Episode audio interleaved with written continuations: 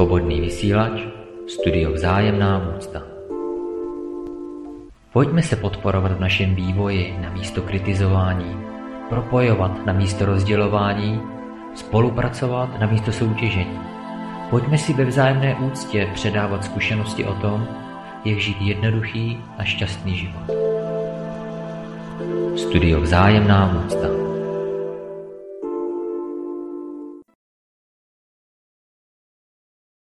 A zdravím taky Pepu Endricha. Ano, já teda to zareaguju. Ano, já zdravím posluchače taky. A vás všechny. A dnešním hostem je i moderátor, kterého už znáte, Tomáše Merlina Ješka. Ahoj Tomé. Maucta všem všem eh, současným, který poslouchají živý vysílání, těm budoucím, který si to pak budou pouštět ze záznamu. Ano, já bych vás chtěla pozvat k tomu, že se můžete zapojit eh, do, naše, do našich rozhovorů a můžete psát přímo do studia nebo i volat na telefonní číslo 603 370 842 nebo nám můžete jakýkoliv podnět, otázku nebo nějaký impuls, který vás napadne, psát na vzájemná úcta svcs zavináč hotmail.cz Uh, tak Merline, já budu říkat Tomášovi Merline, protože jsem na to zvykla. Uh, je to jeho přezdívka, třeba si k tomu i dostaneme, uh, proč zrovna tato přezdívka. Ale my jsme se dneska řekli, že si budeme povídat na téma odpovědnost. A Merliné, tobě je kolik let? 41. 41. A, tak mě zajímá, protože já tě znám a posluchači ještě ne. A, přesto, co je pro tebe poznání a proč jsi měl vůbec touhu po poznání? Tím bych nejspíš nejdřív začala. Jak, jak v tobě, kdy, kdy to vůbec přišel ten impuls? Hmm. Děkuji ti za skvělou otázku. Úplně se mi tady rozjelo teďka. Rozjeli vize, prostě spoustu vizí. A než začnu s tím, uh, abych ti odpověděl na tu otázku, tak bych chtěl ještě říct na začátek eh, něco. Eh, za co třeba někteří lidi, který znám, eh, nebudou úplně rádi, nebo by se mnou třeba nesouhlasili, ale moje zkušenost byla právě taková a proto to můžu říct. Rád bych celého srdce poděkoval probuzenému Lumíru Láskovi za to, že mě lásky plně doprovázel prakticky od té doby, co se známe. Dneska už to budou tak čtyři roky. A to i v době, kdy jsem ještě ani já sám nevěděl, že se to děje, že do mě investuje sám sebe.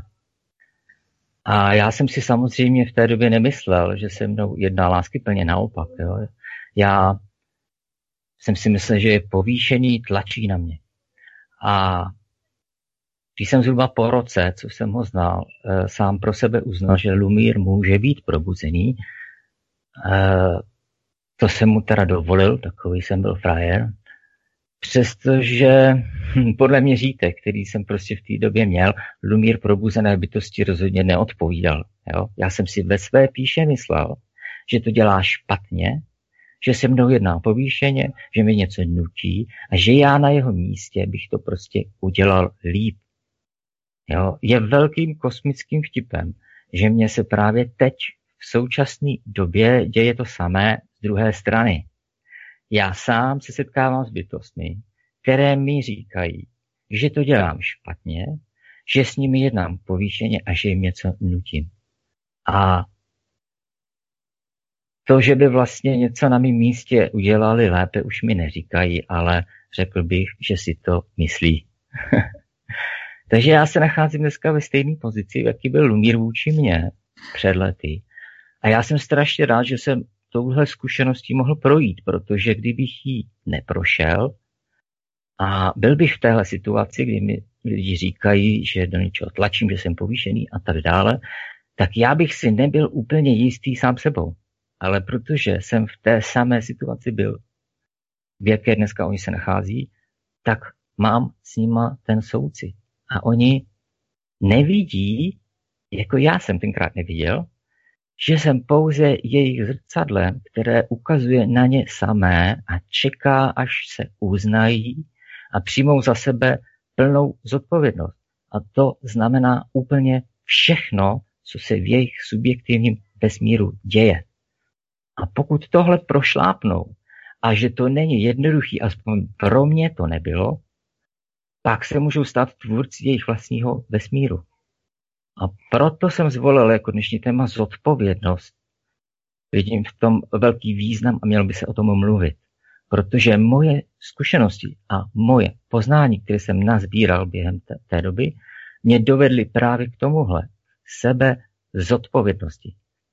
Takže bych chtěl všechny ty, kteří si myslí, že s nimi jednám povýšeně nebo na ně tlačím, nebo si myslí cokoliv negativního, aby se na to zkusili podívat tak, že oni vidí pouze to, co si přejí vidět.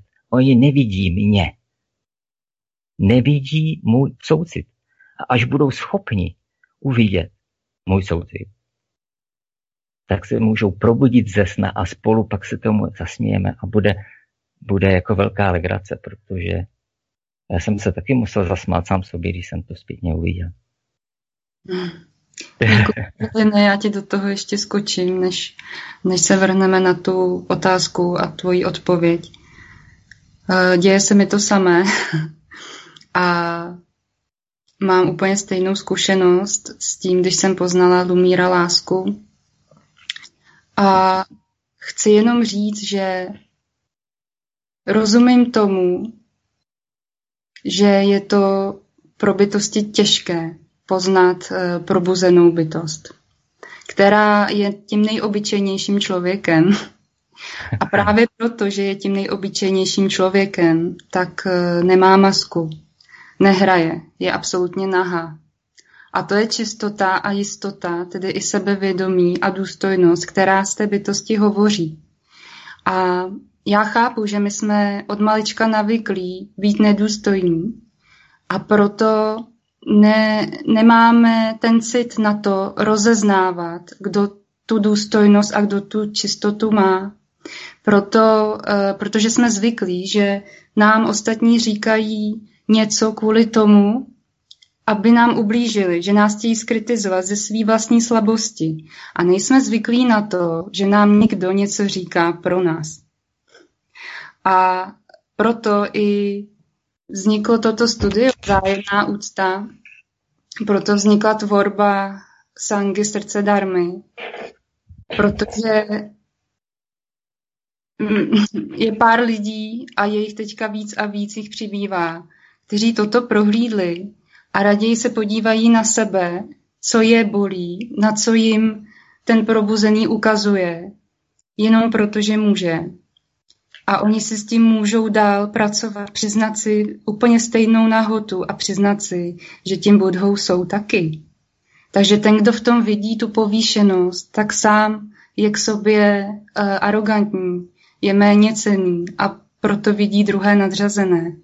A Eh, právě proto, že Merlin, já a další přátelé ze srdce darmy uh, máme tu zkušenost toho, když jsme viděli uh, ty probuzené bytosti, jako je Lumír Láska, že nám to taky říkají z té arogance a nerozuměli jsme tomu, protože jsme byli tak zahledění do svého vlastního utrpení, do toho, jaká jsme oběť. že my to můžeme jenom vidět a jenom hovořit a je to náš přirozený projev, protože my víme, že tady už není co dělat. Jedině to, že poznáte sama sebe a jste schopní této sebereflexe, tak už je vším a podle toho vy si vybíráte, co do své reality pozvete. To znamená, chcete vztahy na vzájemné úctě, upřímnosti. A nebo chcete vztahy, kde se ponižujete nebo povyšujete. Takhle, když to říkám, je to velmi jednoduché a zároveň je to náročné na praxi, ale vy se můžete rozhodnout, tak jako jsem se rozhodla já, tak jako se rozhodl Merlin, tak jako se rozhodl Lumír a další, další bytosti. Merlin, máš ještě k tomuhle něco? No já bych ti chtěl moc poděkovat za to, co jsi řekla, protože já jsem z toho úplně jako na měko, teda si přiznám, je to super slyšet to. A je úžasný, je to rozměr, který si nedovede běžný člověk vůbec představit. Ten rozměr toho eh, pochopení, který má probuzená bytost s probuzenou bytostí. Eh, a ten souci a ta úcta. A proto jsem rád za každého právě takového člověka. A nejenom samozřejmě tebe, ale je jich než dneska už eh, mnohem víc a stále, stále to roste. A protože, no proto ta síla té sangy, to je sanga společenství přátel, právě těchto přátel, kteří se vzájemně podporují. A to je úžasná síla, protože já samozřejmě nabízím úctu každé bytosti, eh, se kterou přijdu do styku. Ale eh, oni, oni tam třeba vůči mě nemají. Mně to nevadí, já prostě tu úctu tam mám každopádně. Ale ten rozměr toho, když ta bytost, s kterou jednáš, tam tu úctu má taky a opravdu upřímnou a čistou, tak eh, ono se to vzájemně eh, potom eh, jako posiluje a ten rozměr prostě toho přátelství je neuvěřitelný. Ano, protože to je konec té hierarchie, na konec té soutěže.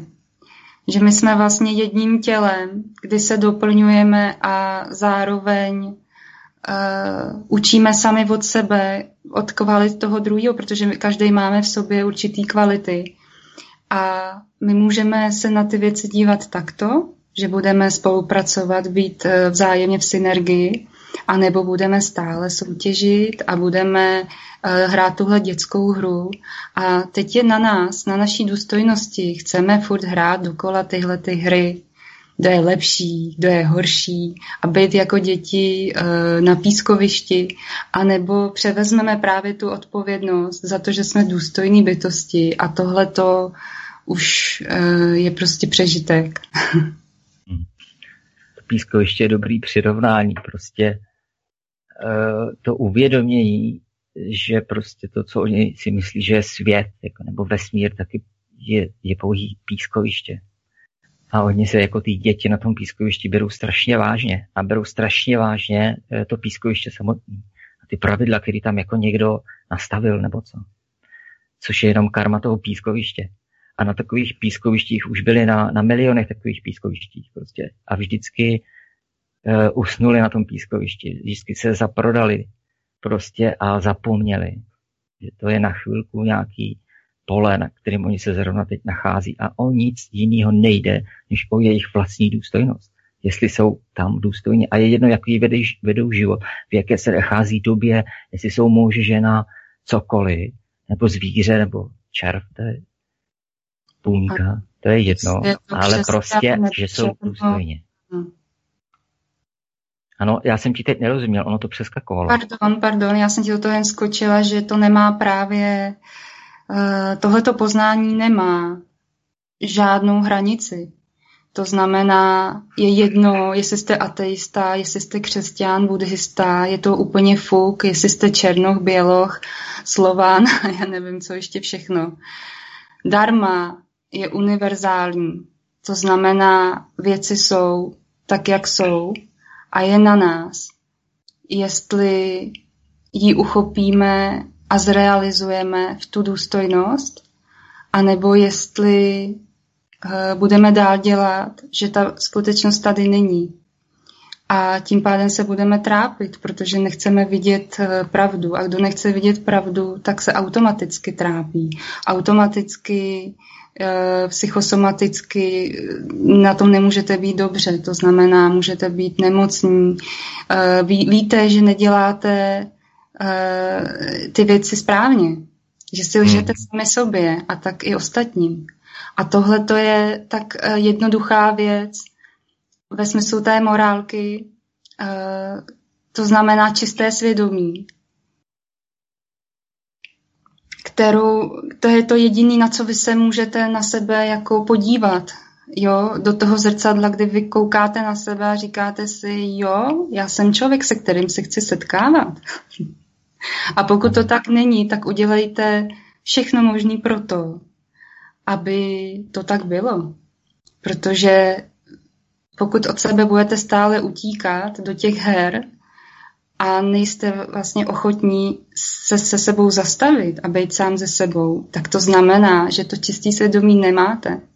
A to je vaše, uh, váš jako problém, vaše uh, utrpení. Takže to udělejte kvůli sobě, ne kvůli někomu jinému.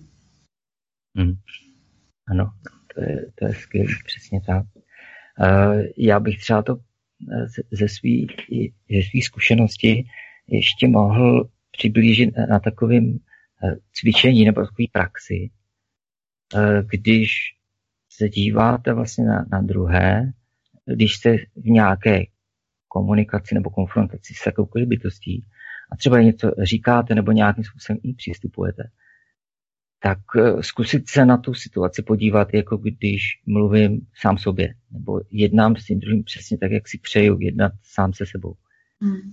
A kolikrát, když se zastavíte v té situaci a podíváte se takhle na sami sebe, tak si uvědomíte, že vy vlastně křičíte sami na sebe, třeba když křičíte na někoho jiného.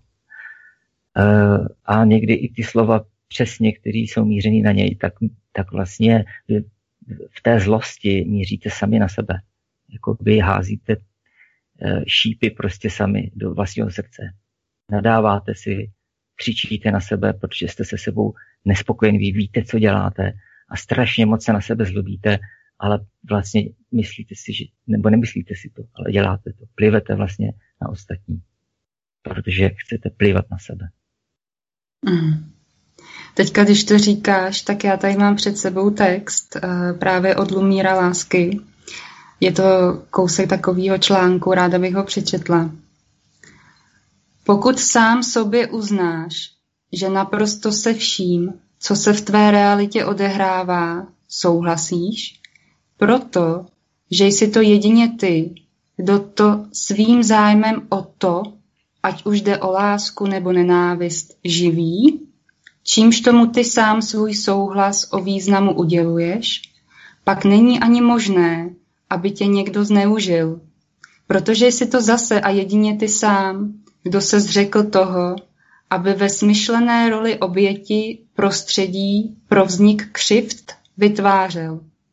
Vše je neustále takto svobodné, dobrovolné a dokonalé, Totiž pokud by zde nebyl tvůj zájem o nesvár, nebyla by zde možnost viny. Tak nebyla by zde ani možnost křivdy.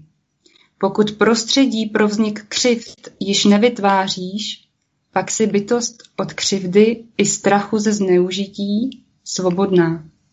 Pak je tvá odpovědnost důstojná, miluj se člověče a jedině pro sebe ochotu k poznání moudrosti rozvíjej.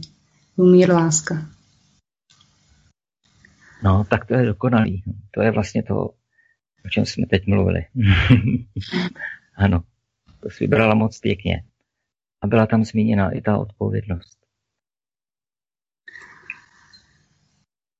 Dobře. Já, já bych rád, kdyby si zopakovala tu otázku, protože už jsme ji tak jako zamluvili a mohli bychom teda navázat. Ano, tak jo. Uh, takže Merline, proč jsi měl touhu po poznání? Mm-hmm. Protože to byla moje karma.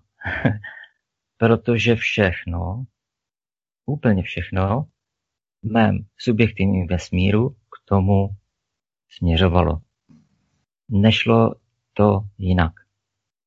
Nemohlo to proběhnout jinak. Bylo to dané prostě. A o tom třeba už mluví to, jak jsem se narodil, jaký jsem dostal jméno, koho jsem měl za rodiče. Všechno to je dokonale nastaveno a připraveno právě k tomuto. E, já, já se jmenuji Tomáš, jo, mimochodem. Dneska mám svátek a Lucka je zlá. Jo. Myslí jenom na sebe. Vůbec mi nepopřála. Jo, a tak dlouho se tady bavíme a normálně na mě nemyslí. Tak. A tady teďka můžete vidět, jak prostě Tomáš je neodpovědný sám ze sebe a chce to teď hodit na mě, tu vinu, jo? jo, přesně tak.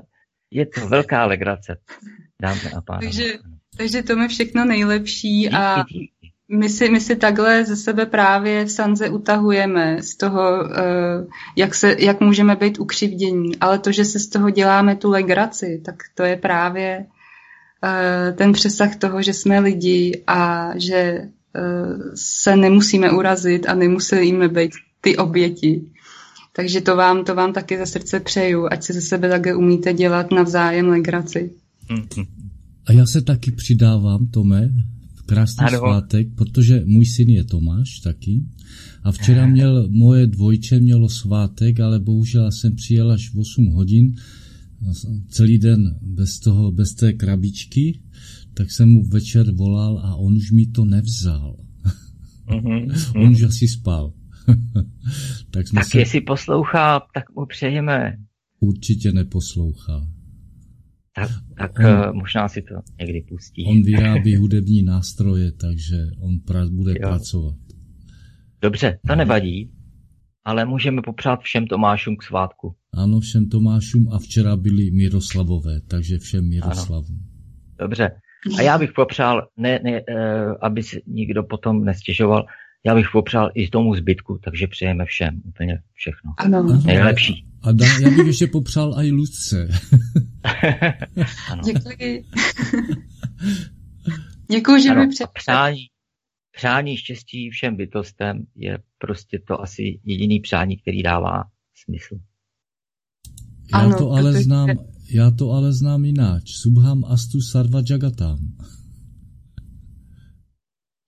Ano, nebo, teď trošku to vypadl. Znám, lokám samata sukino, sa, lokách samata sukino bavantu. Tak, A jak je to v česky, prosím tě?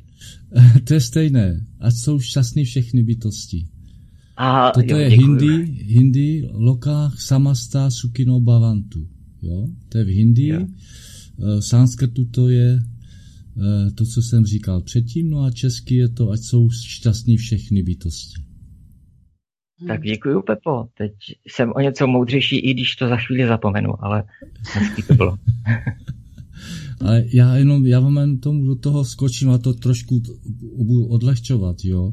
Prostě ano. cesta poznání sebe sama eh, je největší práce a největší dřina v celém vesmíru odkrývat ty, ty lži, které máme v sobě implementované, odkrývat ty, ty eh, zlaté, zlaté prasátka, které nás lákají do nějakého materiálna, které nás odvádí, to je opravdová a neskutečná dřina. A je to tak správné. Nemůže to být uh, udělané, že by to bylo jednoduché. Ale otázka je, že někdo toho dosáhne za týden, že pochopí rychle a odevzdá se, ale aktivně. No a něk- někomu to trvá spoustu let, někomu i několik životů, ale když jsem to řekl, já to musím zlehčit. Když jsem to řekl, že to je nejtěžší práce, to neznamená, že to je nedosažitelné.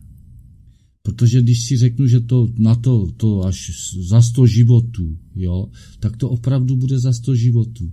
Ne, právě teď. A já jsem pochopil vlastně, že ta cesta k tomu probuzení a k té, když řeknu seberealizaci, je opravdu v tom správném odevzdání se té vesmírné moudrosti a síle, ale já, když to udělám, tak já vůbec nesmím vědět, že nějaká seberealizace existuje, protože kdybych ji tam měl, tak nedosáhnu tu seberealizaci, protože tam mám ještě kousek touhy. Je to, hmm. je to takové těžké na pochopení, ale e, podle mě je to asi přesné. Jo?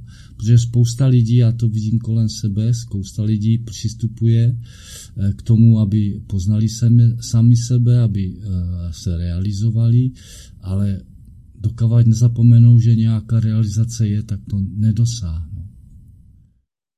A to je, hmm. to je na tom asi to nejtěžší, pracovat a pracovat, nestarat se o výsledek a nestarat se, kde jsem.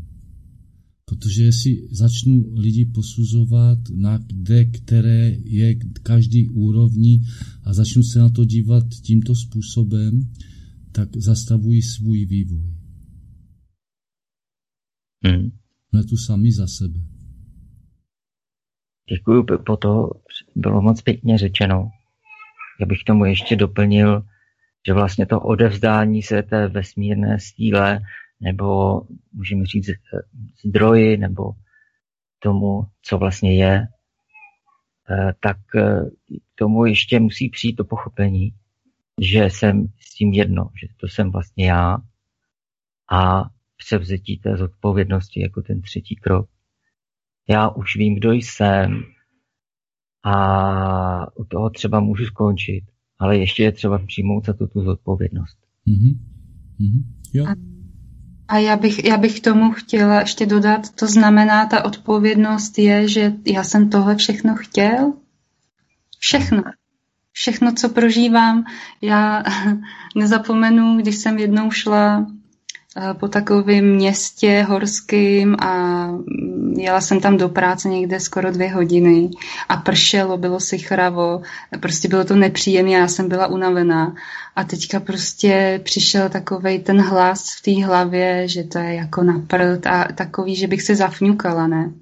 A v tu chvíli, že jsem ho zaregistrovala, tak jsem si uvědomila, no jo, ale ty jsi tohle chtěla, kdybys to nechtěla, tak tahle situace teď tady není. A já jsem se začala smát a odhodila jsem dešník a říkám, no tak ještě se tady budu fňukat, no. a, a to, je, to je právě to převzetí té odpovědnosti, kdy vy to můžete vidět na každé situaci a uh, vlastně díky tomu vy méně psychologicky trpíte. Jo, vy nemusíte rozvíjet v sobě uh, emocionálně jako propady a nemusíte se v tom rochnit, jak je to všechno špatně a že se vám nedaří. Když tohle to si uvědomíte, že vy jste toto chtěli, tak není žádná situace špatná ani dobrá. Ona prostě je taková, jaká je.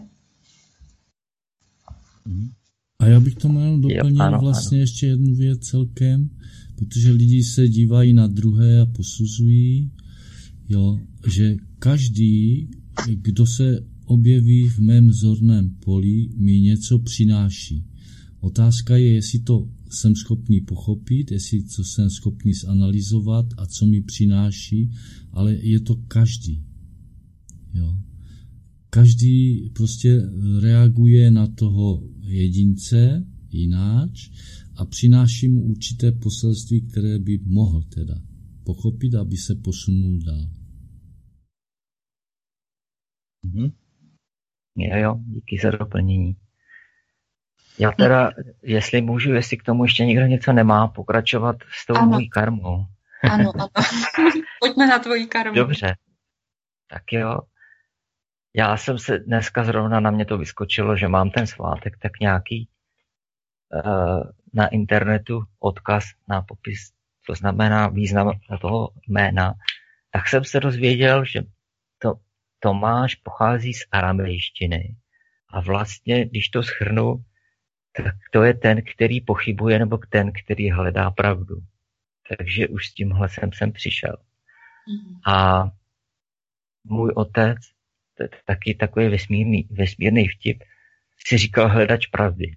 Takže já jsem úplně přirozeně ho následoval.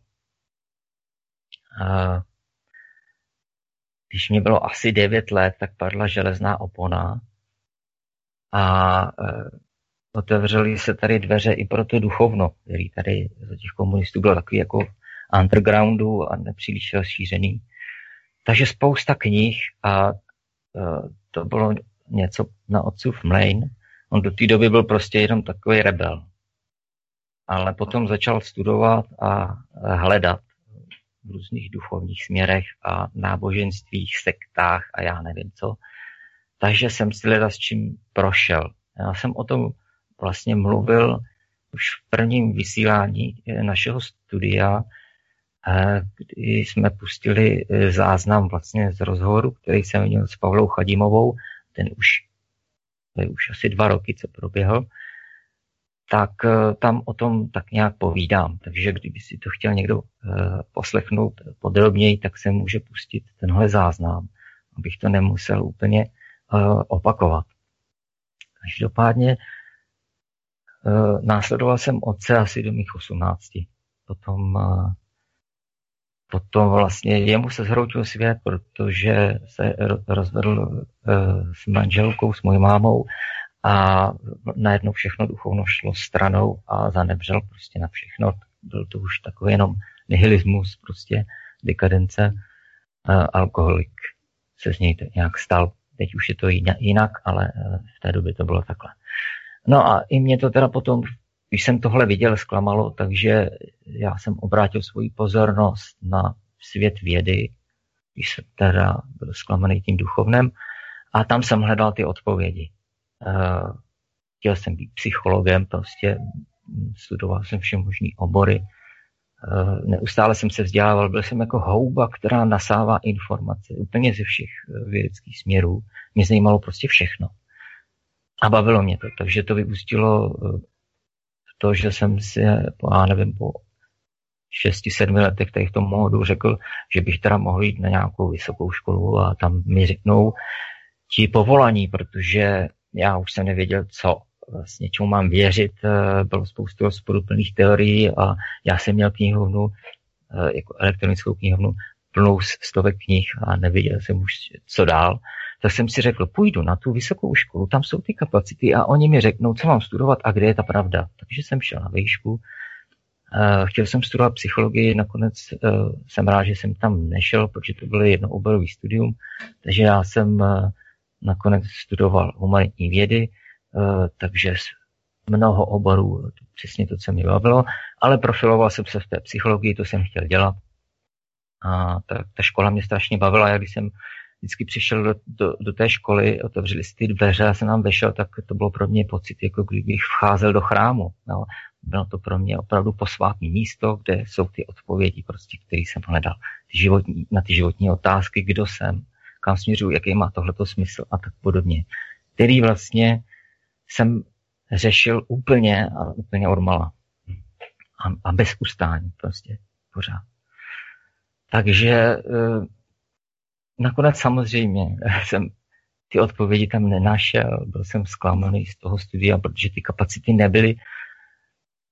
Já jsem je viděl nejdřív posvátně, ale když jsem se s ním pak setkával jako s lidmi, tak jsem zjistil, že jsou jako všichni ostatní, mají svoje křivdy a já nevím co. A e, vlastně každý si dělal ten svůj obor, tu svoji specializaci, měli velmi úzké hranice, ze které e, nešly, byly velmi rigidní stále opakovali to samé dokola, co četli a vůbec o tom, nevím, jestli vůbec o tom přemýšleli, co čtou, až na výjimky. Určitě až na výjimky. Třeba jsem se setkal s profesorem Sokolem, který to byla úžasná bytost.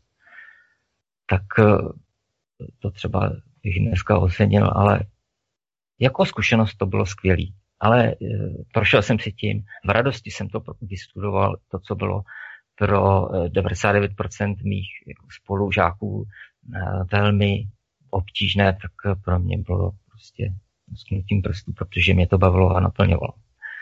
Takže tím jsem si prošel, nenašel jsem to a hledal jsem dál, hledal jsem dál, až to vyústilo, to, že mě ten vesmír, nebo já sám jsem si to takto připravil, kopl do zadku a řekl, musíš se pohnout, tady prostě zahníváš, musí to být všechno zrekonstruováno úplně od nuly.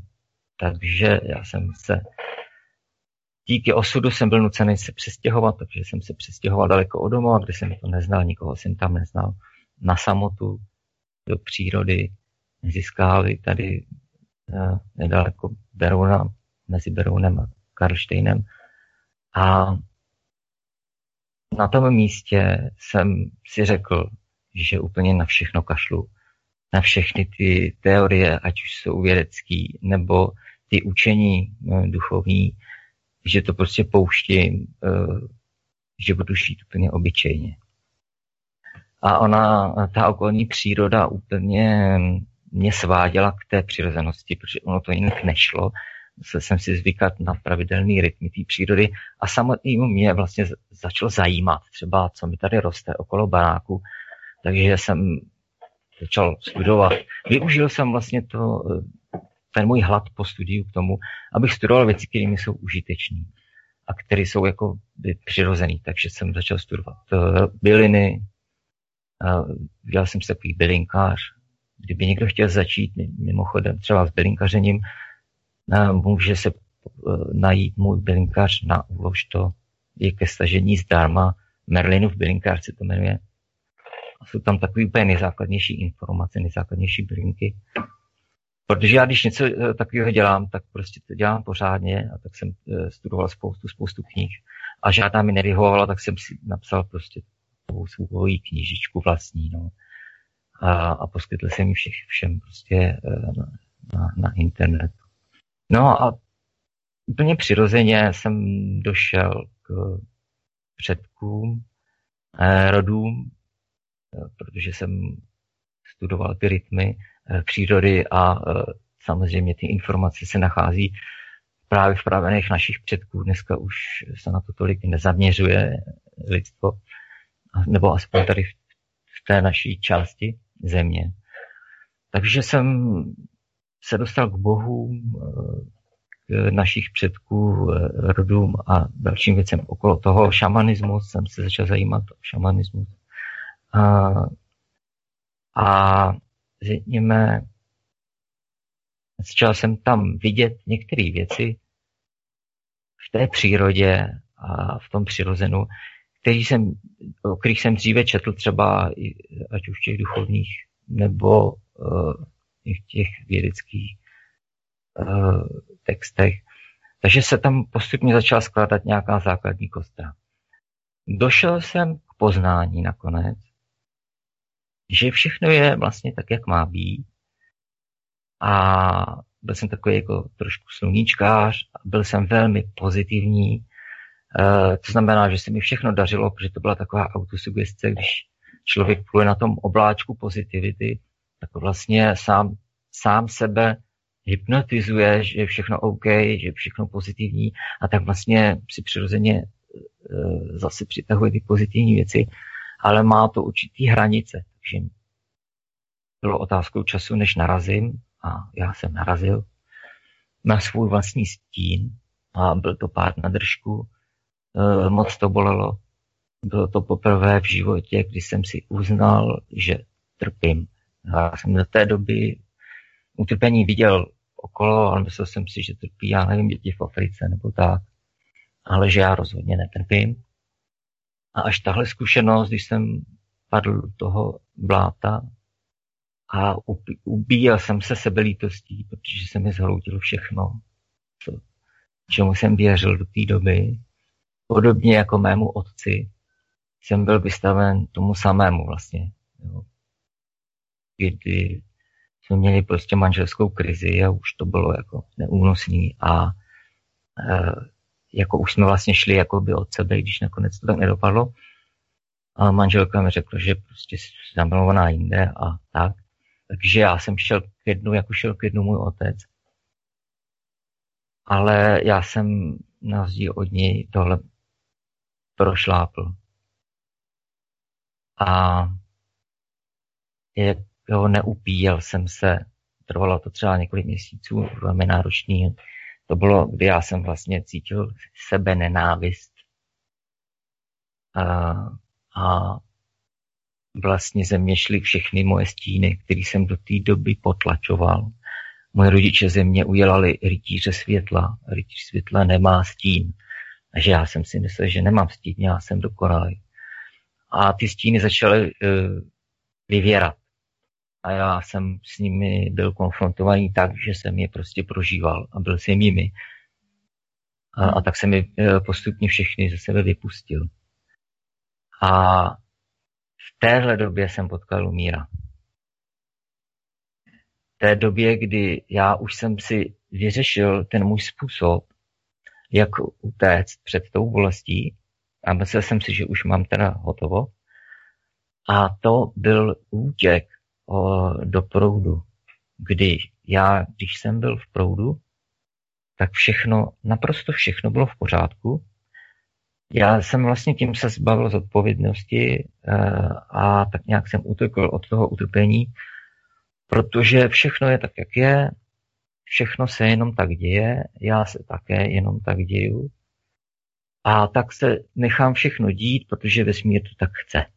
Jo, a v tomhletom spánku jsem byl. A do toho právě vstoupil Lumír, který mi začal poukazovat na to, co se děje a já se na něj zlobil. On ti kazil ten proud, vej. On mi to kazil, on mě budil, když já už jsem si myslel, že to je OK, že když usnu a nebudu cítit bolest, tak je všechno OK. Nechám se unášet a je to OK. To, co hmm. jsem nevěděl, vlastně bylo, že když já říkám tomu mému subjektivnímu vesmíru, všechno je OK a já se nechám pouze unášet, tak já vlastně říkám těm mým vzorcům a programům, aby se děli, aby normálně probíhali a já jim to dovoluju. Jo, takže já jsem odmítal převzít odpovědnost za to, že aby v tom subjektivním vesmíru došlo vlastně ke změně, aby tam došlo k očištění, tak já proto musím něco udělat. A jsem proto nechtěl nic dělat. Mm. Hmm. Můžeš ještě trošku třeba popsat pro lidi, kteří jsou právě v této situaci a mají to takhle zamlžíno, chtějí to tak mít. Hmm. Ještě něco k tomu být v tom proudu? Jak se ještě třeba konkrétně prožíval? Mm-hmm. A proč tam, proč tam byl ten odpor, když ti někdo vlastně řekl, že to není ta realizace, protože nepřijímáš tu zodpovědnost plně za všechno? Rozumím. Za tu bolest. Mm-hmm. Rozumím otázce a zkusím se rozpomenout na tu dobu. Mm. Já se s tím vlastně dneska setkávám, jak jsem říkal, že ty lidi právě, kteří v tom proudu jsou a se mnou nějak přijdou uh, do kontaktu, tak uh, se vlastně opakuje to, co jsem já prožíval tenkrát. Tak uh,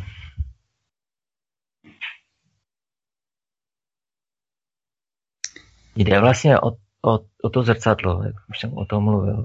A to je náročné, nebo i pro mě teda v té době bylo náročné uh, vlastně vidět sám sebe skrze něj, skrze třeba toho lubíra.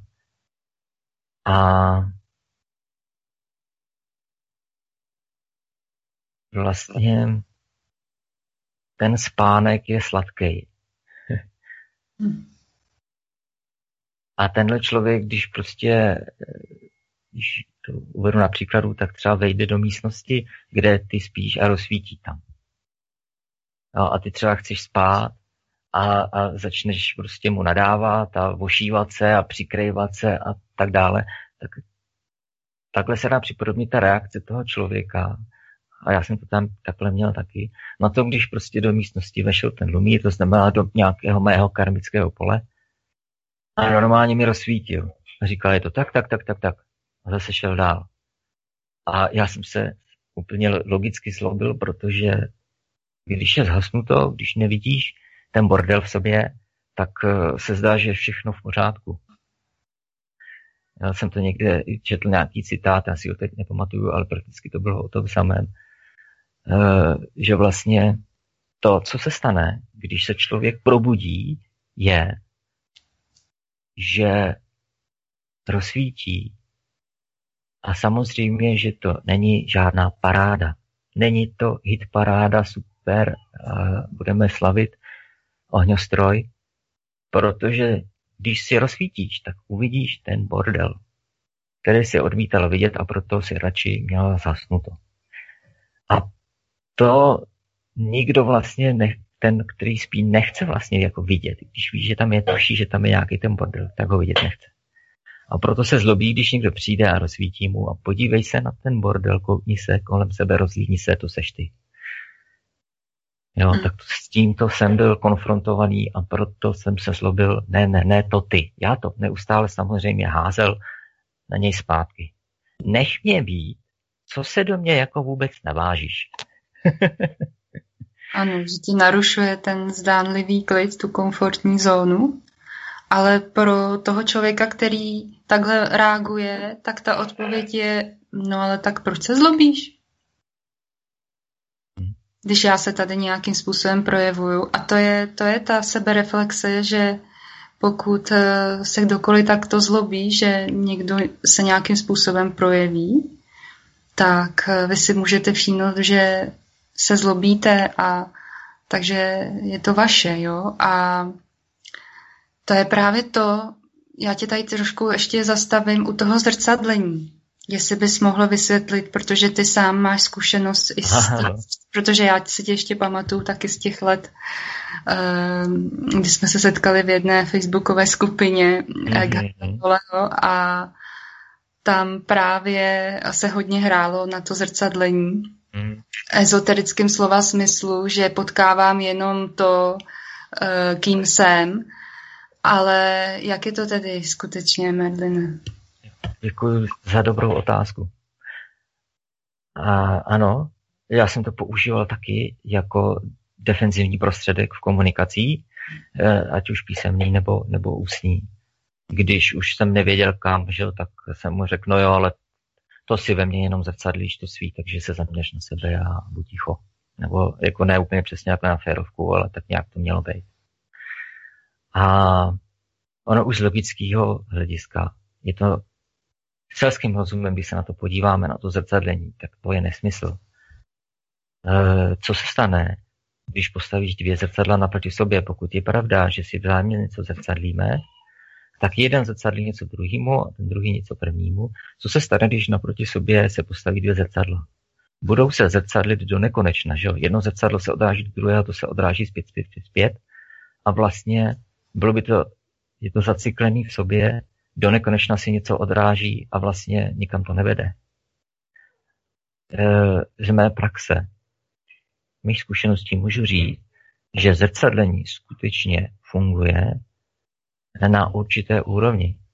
Pokud podléháme karmickým zákonitostem, pokud žijeme v těch programech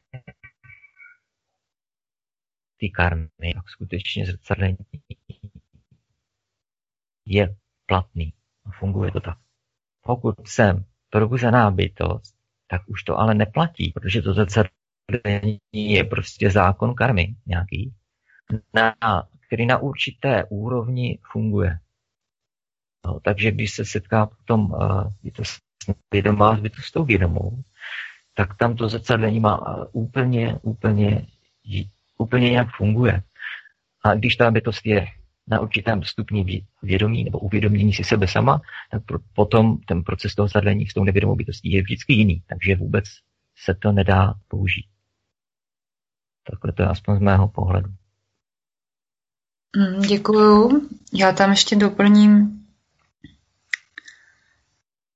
že ten, kdo je nezištný a je přející, to znamená, že nemá touhu ubližovat, nemá touhu mít v sobě hierarchii, to znamená eh, vnitřně, vnitřně není rozervaný eh, v tom, jestli je ponížený nebo povýšený, tak toto samé nemá ani potřebu vytvářet v tom projevu, to znamená vůči ostatním.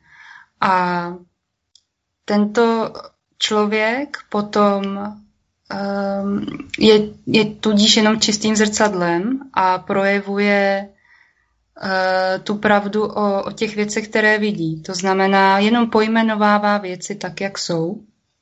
A pokud tato bytost to sama o sobě ví, že to tak má, a říká to a jenom takto, protože může, každý se tady může svobodně projevit a někomu to vadí, tak to znamená, že ten, komu to vadí, je ten, komu to vadí. To znamená, že ten člověk v sobě tohle to nemá dořešené. A je teďka na nás, jestli my budeme mít tu ochotu mm, přiznat si au, to mě bolelo, že si tohle to řek a ptát se na ten záměr té bytosti, proč mi to říká. Což je úplně jiný úhel pohledu, je to úplně, uh, jsou to úplně jiné vztahy, kdy my jdeme jako bytosti k sobě a uh, ten, kdo ten záměr nemá čistý, tak vy se ani tím nemusíte zaobírat. Dobře, děkuji. Eh, já bych ještě doplnil k tomu, ty, jak jsi zmínila tu povýšenost. Přesně ano. tak. Já jsem taky eh, si myslel, že Lumír je povýšený, ale vlastně to byla moje pícha. Moje vlastní pícha. A je to jenom on, o, o, tom, o té nerovnosti. Protože ono je jedno, jestli jsem povýšený nebo ponížený. Ono je to vlastně, eh, to jsou jenom dvě strany téže mince. Je to jedna energie a to by se mohli nazvat nerovnost. Mm. A prostě pokud jsem povýšený, tak eh, protože mám to volume doprava na tu povýšenost, tak prostě v sobě potlačuju tu poníženost. A to tam je někde taky. A stejně tak ponížený člověk, který má volume prostě na tu poníženost, tak eh, v sobě má i tu povýšenost. Takže eh, ta, nebo to vnímání rovnosti z tohohle je vlastně cesta ven. Je jediná cesta z toho eh, zacik, v té zaciklenosti ponížení, povýšení, který se jako neustále jedno převažuje nad druhým, jak se to jako přelívá. Mm-hmm. Děkuju a prosím tě, já jsem se tady udělala teda poznámku, kde jsme skončili.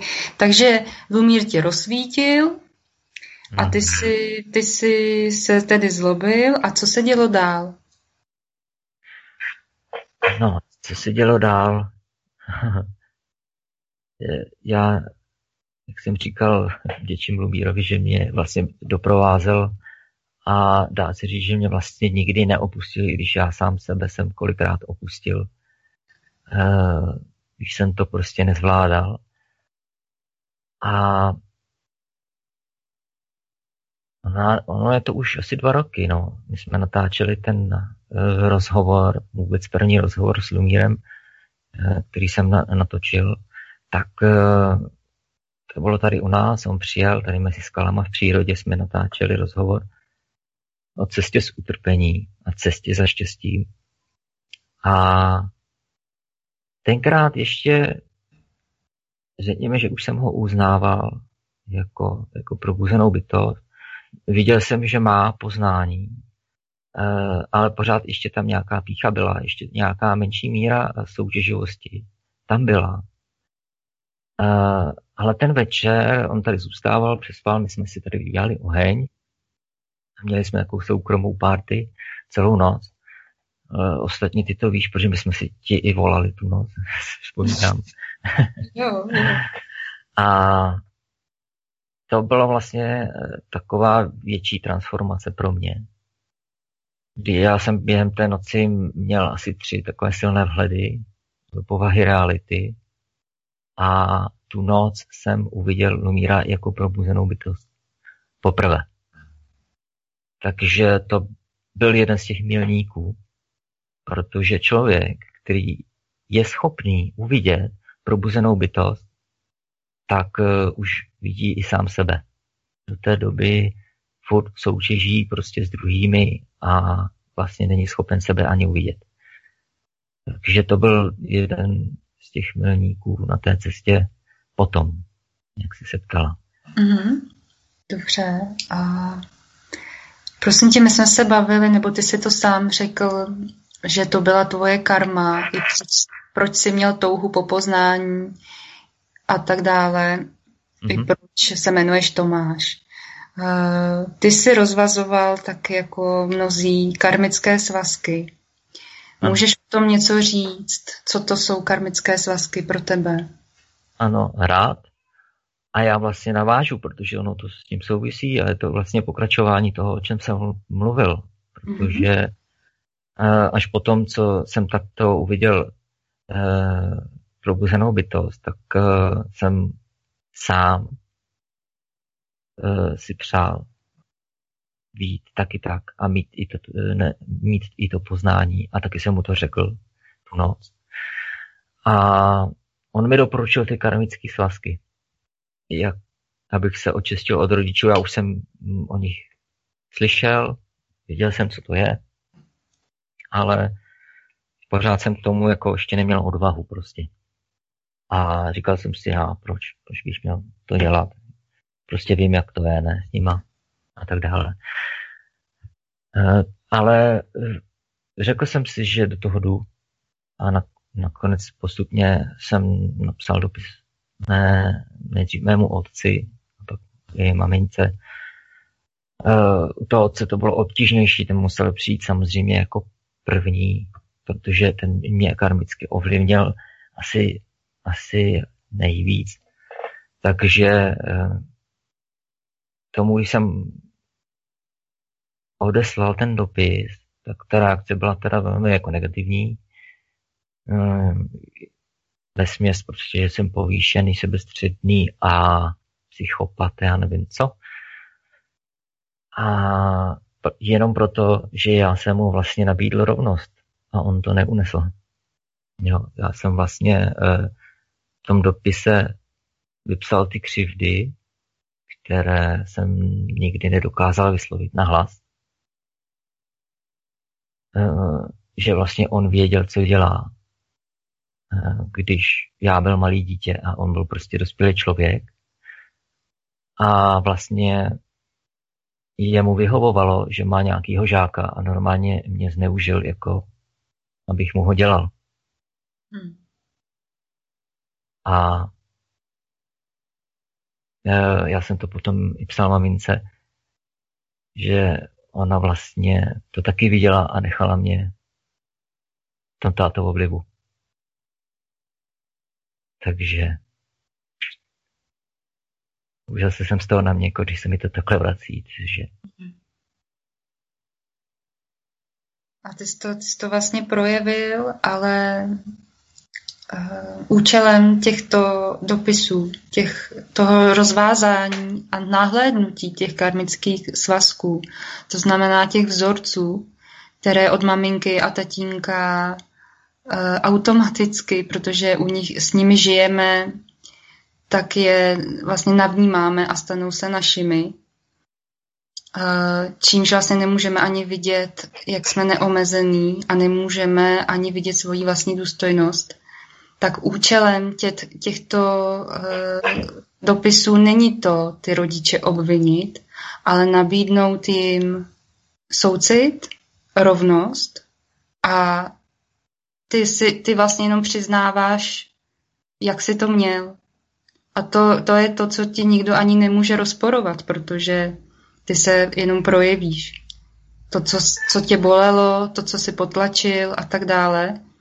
Tak jestli ještě k tomu chceš něco říct, já jsem jenom měla potřebu to narovnat, že to není o tom, že viníme rodiče z našeho utrpení. Tak to není. Je to jenom narovnání situace a vidění vlastní důstojnosti a tím pádem nabídka důstojnosti i pro ně. Hmm, ano, přesně tak, jak to říkáš. Sam to vyslovení křivt je jenom jedna z částí vlastně toho rozvázání, je potřeba to prostě vypustit, no. A pustit a odpustit. Odpustit sám sobě, protože já jsem je, vlastně nevinil otce z toho, co udělal, protože já jsem mu tam napsal, že já jsem všechno musel dovolit, co se stalo. Já jsem se z toho nějak jako nevyvinil. A to je ta odpovědnost. Ano, ano. Přesně ta, to je ta zodpovědnost. A pak tam vlastně e, přišlo to, že já vím, že on si taky prošel něčím a on měl taky velmi těžký dětství. Takže to byla zároveň pro něj i milost, aby on taky si to přiznal a uznal, a, a viděl, že vlastně on taky dělal jenom to, co mohl, že nemohl dělat víc. Že to prostě nešlo v té, on byl tak, tak jak byl, tak, jak je. Takže i v tomto jsem ho uh, uznal. A nabídl jsem mu rovnost, že už si nemusíme hrát prostě tu hru na podřízenost a nadřazenost a tu hru, že on mě jako ten eh, mudrc a já jsem ten, kdo má být ticho a poslouchat. A nepřijal to, no. Vlastně mi odpověděl tím stylem, že já vlastně nemám co jako mu říkat. Jo, takže to vypadá teď, jak jsem to řekl, že to jako mělo negativní dopad na, na ty naše vztahy, ale naopak, opak se stal pravdou. Prostě mm, asi po roce jsem neměl sen a v tom snu jsem viděl otce a povídali jsme si spolu a byl úplně v pohodě. To bylo pro mě takové znamení, tak, že jsem mu psal, jak se má, že jsme se teda rok uh, spolu nemluvili a že uh, se mi narodilo mezi tím syn a že bychom se mohli vidět. A on mi odpověděl velmi milé, že prostě moc děkuje, že to, že já jsem byl ten první, že jsem ho oslovil, protože prostě na to neměl tu sílu, asi pravděpodobně to v něm pracovalo. A, takže jsme se domluvili a přijel a asi poprvé v životě jsem s ním mluvil eh, v rovnosti. Už to nebyl ten můj otec. Jo, už to byla rovnocená bytost. A z jeho strany to tam ještě slabě bylo uh, takový, takový ten jako pocit nadřazenosti. Ale už to bylo je velmi jemné. Takže od té doby ten vztah prostě je jiný, založený víc na rovnosti, než kdy, než kdy byl. S maminkou vlastně e, podobně. Protože otec byl dominantní, matka submisivní. Já jsem si podle toho potom taky našel partnerku. E, v tomhle modelu jsem pokračoval dál. Já byl dominantní, manželka submisivní. A otec vlastně neuznával ženy jako rovnocené bytosti.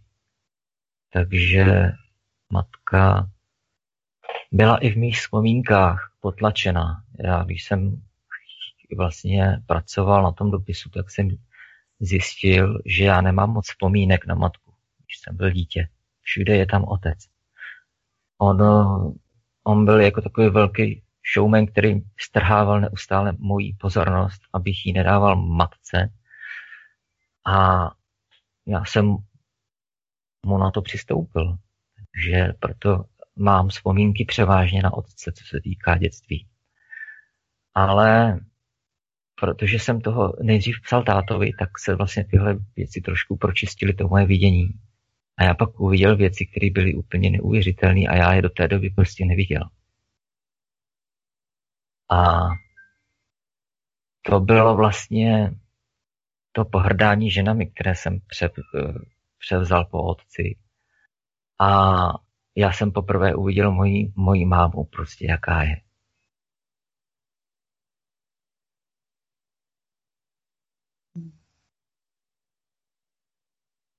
Já budu za chvíli pokračovat, jenom se párkrát ještě nadechnu.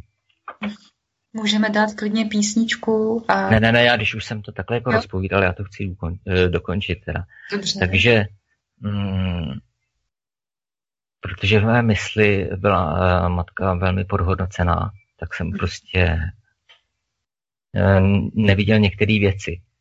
Jo. Uh, ona byla velmi silná vlastně v tom vztahu um, matky s otcem. Ona byla ta silnější.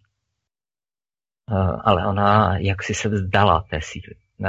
Síly vlastně uh, a podlehla uh, té mužské dominantní energii a ona vlastně udělala takovou dohodu, vytvořila dohodu se mnou, že tu sílu odevzdá mě. A já ji pak zachráním, až jako budu ten rytíř. E, že ji ponesu prostě. E, ona si chtěla vyrobit e, lepšího manžela, nebo jak to říct toho, kdo se o ní postará. Hmm. A ono jí to vlastně vyšlo. No, ona ze mě udělala toho rytíře světla, eh, táta mi dal poznání, máma vydala sílu. Ale ona nepočítala s tím, že já si najdu partnerku přesně podle tohoto vzorce. Že si najdu partnerku, kterou, která bude potřebovat, abych ji nesl na těch zádech. Přesně tak, jak to přála moje matka. Takže to se stalo. A máma se zlobila, protože neměla eh, manželku ráda, protože prostě ona jí ukradla tu její pozici. Mm. Tak eh, to jsem jí samozřejmě musel v tom dopise říct, že jako jí děkuju za to, co všechno pro mě udělala, ale že jí neponesu. Zvláštní zase vtip vesmírný byl, že vlastně asi týden předtím, než jsem eh, psal ten dopis mámě, tak eh, za mnou přijela. Ona moc často nejezdí, ale byla na návštěvě a vyprávěla mi sen, že v tom snu měla úplně ochrnuté nohy a nemohla vůbec chodit a táhla je za sebou. Jako by mi říkala, ne, ne, ne, nerozvazuj to se mnou. Já fakt nemůžu chodit, musíš mě nést. A den předtím, než jsem psal dopis, tak mi psala sms že se jí zdál sen a v tom snu už byla ale totálně celá ochrnutá a jenom ležela. Takže i na té úrovni jemnější prostě ty bytosti spolu komunikují a ona moc dobře věděla, co se chystá. Chystalo se rozvázání vlastně té dohody. A ona se bála. Takže v tom dopise jsem ale uznal i tu její sílu, kterou má a ona se vidí pořád malá a já jí říkám, ty jsi tak hustá, ty, co, jsi, co jsi dokázala, jo. Ona třeba, když můj otec byl rebel, takže on byl dvakrát v kriminále, asi na dva roky, já nevím, tak nějak za komunistů.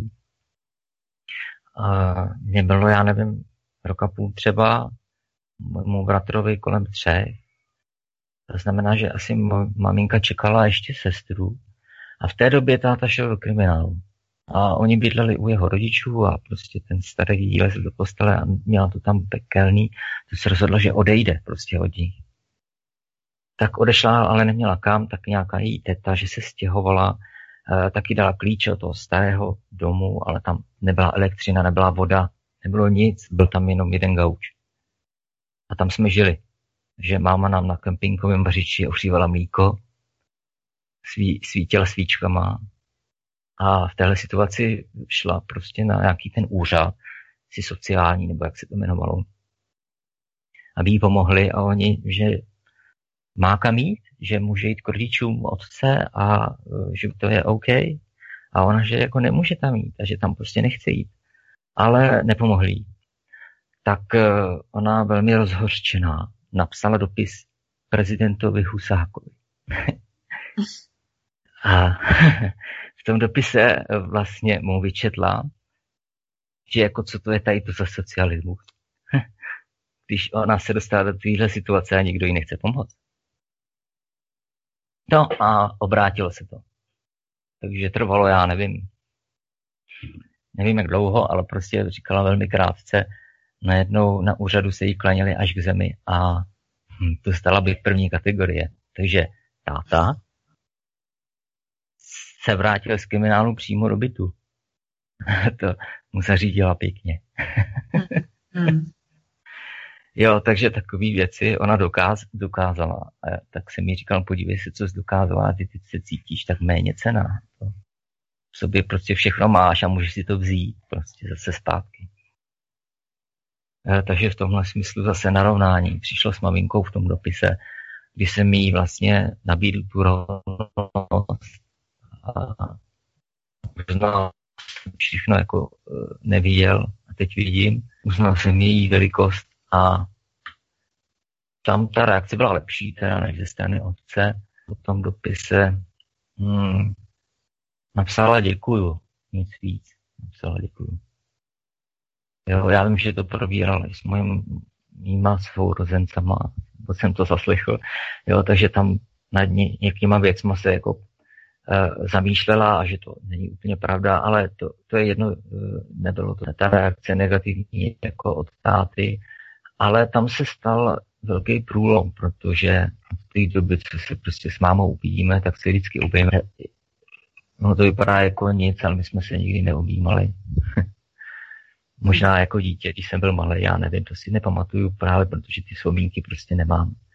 A tak jsme se začali objímat vždycky, když se vidíme, prostě eh, jednám, jednám řekněme s ní už v rovnosti a myslím si, že jsem to ráda, takže ty vztahy k matce i k otci se proměnily.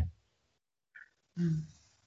Děkuji za sdílení. Já chci ještě, mm, pak dáme asi písničku, ale chci poprosit Pepu. Jenom chci říct jednu věc. Není cílem, když rozvážete karmické svazky, aby to ty rodiče pochopili, jenom aby nedošlo k nedorozumění. Je to vaše narovnání. A pak eh, v těch bytostech to stejně zraje ale uh, nechtít to, aby ty rodiče to pochopili, je vaším vítězstvím nad sebou. Protože vy tím, vy tím rozvázáním karmických svazků říkáte konec těchto dohod. A to je, vy jste vlastně tí, tou prázdnotou a sami sebe poznáváte a už uh, se nemusíte na ty rodiče v tomto obracet, protože vy jste tady vždycky byli sami a teďka to jenom jasně vidíte. Hmm. Já bych chtěl ještě doplnit k tomu vlastně, jestli to z toho nevyplynulo, eh, po napsání dopisu otci eh, jsem vlastně uviděl nejenom rovnost eh, s otcem, ale vlastně se všemi muži jsem přestal soutěžit. Protože to vyplývalo právě z toho modelu, který jsem převzal po otci. A zároveň po napsání dopisu matce jsem se viděl rovný se všemi ženami. Přijal jsem vlastně ženy. A takže tam došlo k narovnání kompletnímu. Jo. Jak k otci, k matce, tak k mužům a ženám. Dohrála nám krásná písnička, děkujeme Pepo. A Merlin zde hovořil o tom, jak rozvázal karmické svazky s maminkou a s tatínkem. A Merline, ty máš eh, spoustu dětí.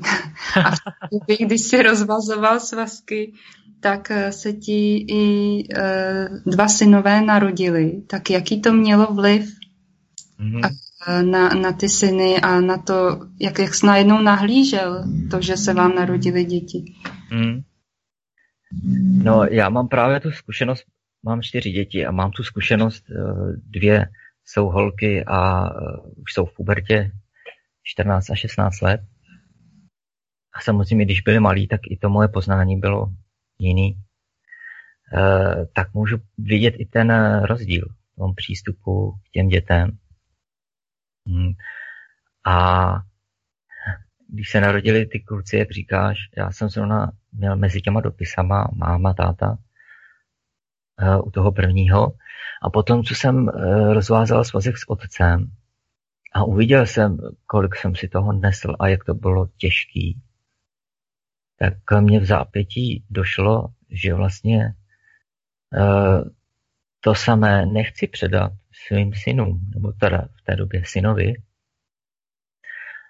který vlastně taky se jmenuje Tomáš, to znamená, já už jsem mu předal tu karmu jako hledač pravdy a říkal jsem si, ale nemusíš už opakovat to, co já jsem očistil, že jsem to už udělal z hněj. A proto, když mu bylo asi 14 dní, tak úplně spontánně, mm, když jsme byli spolu sami, to ze mě vyšlo a já jsem mu řekl, já jsem mu to říkal už jednou, když byl v bříšku, mimo smyslově, ale takhle jsem mu to řekl opravdu na hlas, že je ode mě svobodný, eh, že mu nechci předat eh, žádnou karmu, kterou si nesu, a že s ním rozmazuju všechny dohody, které jsme uzavřeli, než přišel jsem na tenhle svět. A tím jsem si myslel, že to je jako skončí, ale ono to mělo dost divokou dohru a vlastně ještě divočejší a náročnější než eh, táta a máma dohromady. Protože on se, on se samozřejmě zlobil. Eh, já jsem řekl, že rozvazují úplně všechny. To znamená i to, co jako ani vědomě nevím nebo si neuvědomuju. A ono toho mohlo být spoustu, co jsme si tady jako chtěli vyměnit. A já jsem mu řekl ne. Nic si nebudeme vyměňovat. Dal jsem mu tu zodpovědnost a řekl jsem mu, e, teď je to jenom na tobě. Jak si poradíš s tím, co máš. E, já tě tady doprovodím, to jo. Tím jsem nechtěl říct, že, že jako se zbavu z odpovědnosti za to, že jsem otec. Ale e, že si tady nebudeme obchodovat žádnou karmu. A on se zlobil, pravděpodobně jako si mohl pomyslet něco jako hmm, tak to jsme si nedohodli, tak čus, já teda jdu. A to se skutečně stalo. Bylo mu 14 dní, když vlastně uh, měl nějaký, nějaký boláček, já nevím kde, v uchu nebo kde, a jemu se dostalo do těla uh, zlatý stafilokok a začal tam dělat bordel. My jsme to nevěděli. Uh, zpočátku to vypadalo jako, uh, že je nachlazený, že má nějakou rýmu, protože mu začaly natýkat vlastně sliznice. A my, když jsme vlastně šli s ním doktorovi, tak už on vlastně odcházel pomalu, mu začaly uh, selhávat životní funkce. Celou dobu jsme nevěděli, co se děje. To zjistili až po, uh, po tom, co udělali nějaký, uh, co odebrali nějaký vzorky. Uh, takže my jsme s ním přijeli do nemocnice, on už se lhával, byl úplně bledý. Uh, ten eh, zlatý stafilokok totiž běžně není nebezpečný. Mm, normálně se vyskytuje na kůži a, a není s tím žádný problém. A, ale on si tím stafilokokem způsobil uh, masivní zánět celého organismu, prostě otravu. Takže eh, pak museli jít do umělého spánku, byl na přístrojích, ten první den jsme vůbec nic nevěděli, co s ním je. Čekali jsme na výsledky. Oni mu nevěděli vlastně, co mu je, ale píchli mu nějaký koktejl antibiotik, co kdyby něco z nich zabralo. A, a čistě náhodou to zabralo. Mm, a se z jedné na den pak začal zlepšovat. A pak se vědělo teda, co to je, tak už eh, dostával cílený antibiotika, nevím, asi po týdnu eh, už byl jediný vzhůru na celém tom oddělení eh, JIP a normálně se, se zlepšoval ze dne na, na den. To znamená, on jako zazlobil, ale aby ukázal, jako takhle ne, ale nakonec se rozhodl teda zůstat. Uh, takže já věřím tomu, že on to nakonec ocenil, to, co jsem pro něj udělal. Že jsem ho vlastně osvobodil, když to mohl vnímat jako jinak, když se zlobil. A protože třeba ze začátku se na mě odmítal podívat. Když třeba manželka ho přebalovala, uh, on se díval přímo na ní, já jsem vstoupil pohledem nebo hlavou do toho jeho pohledu a on uhnul. Prostě byl naštvaný a nechtěl se na mě ani podívat. A to trvalo třeba ještě další měsíc. Uh, ale potom se to nějak otočilo. A od té doby byl naopak fascinovaný pokaždé, když jsem se v jeho poli uh, objevil, kroutil hlavu a neustále vlastně fascinovaně na mě zíral. No, takže vlastně ten vztah opět jako s maminkou, jako s tatínkem, i když to vypadalo nejdřív takhle jako ošklivě, tak nakonec ten vztah eh, se úplně proměnil na, na rovnost. A já když dneska vidím, jemu jsou dva roky, jak eh, někdy on zametá se svojí maminkou a ke mně si to nedovolí, tak vidím, že prostě on ty eh, dohody karmický si s tou mamkou prostě navázal a ví, že u mě prostě nemá šanci a tak jako se o to ani nepokouší. a eh, ne, máš ještě něco k tomuhle, nebo já přejdu k druhýmu? no, tak schválně k čemu chceš přejít? Eh, já přejdu vlastně k druhému senátorovi, kde jo, se opakovalo jo. to samé. Hmm. A To je zase další vesmírný vtip. To je až k neuvěření, že prostě, když jsme čekali druhého syna, tak jsem si říkal, ten už ví, do čeho jde. Jo, ten už ví, co jsem udělal jeho bráchovi. Takže s ním už nemusím to jako rozvazovat. A, ale zajímavý třeba je, že už taková první dohoda, na kterou jsem přistoupil, bylo jeho jméno, protože my jsme měli vybrané nějaký jména, my jsme doma hlasovali,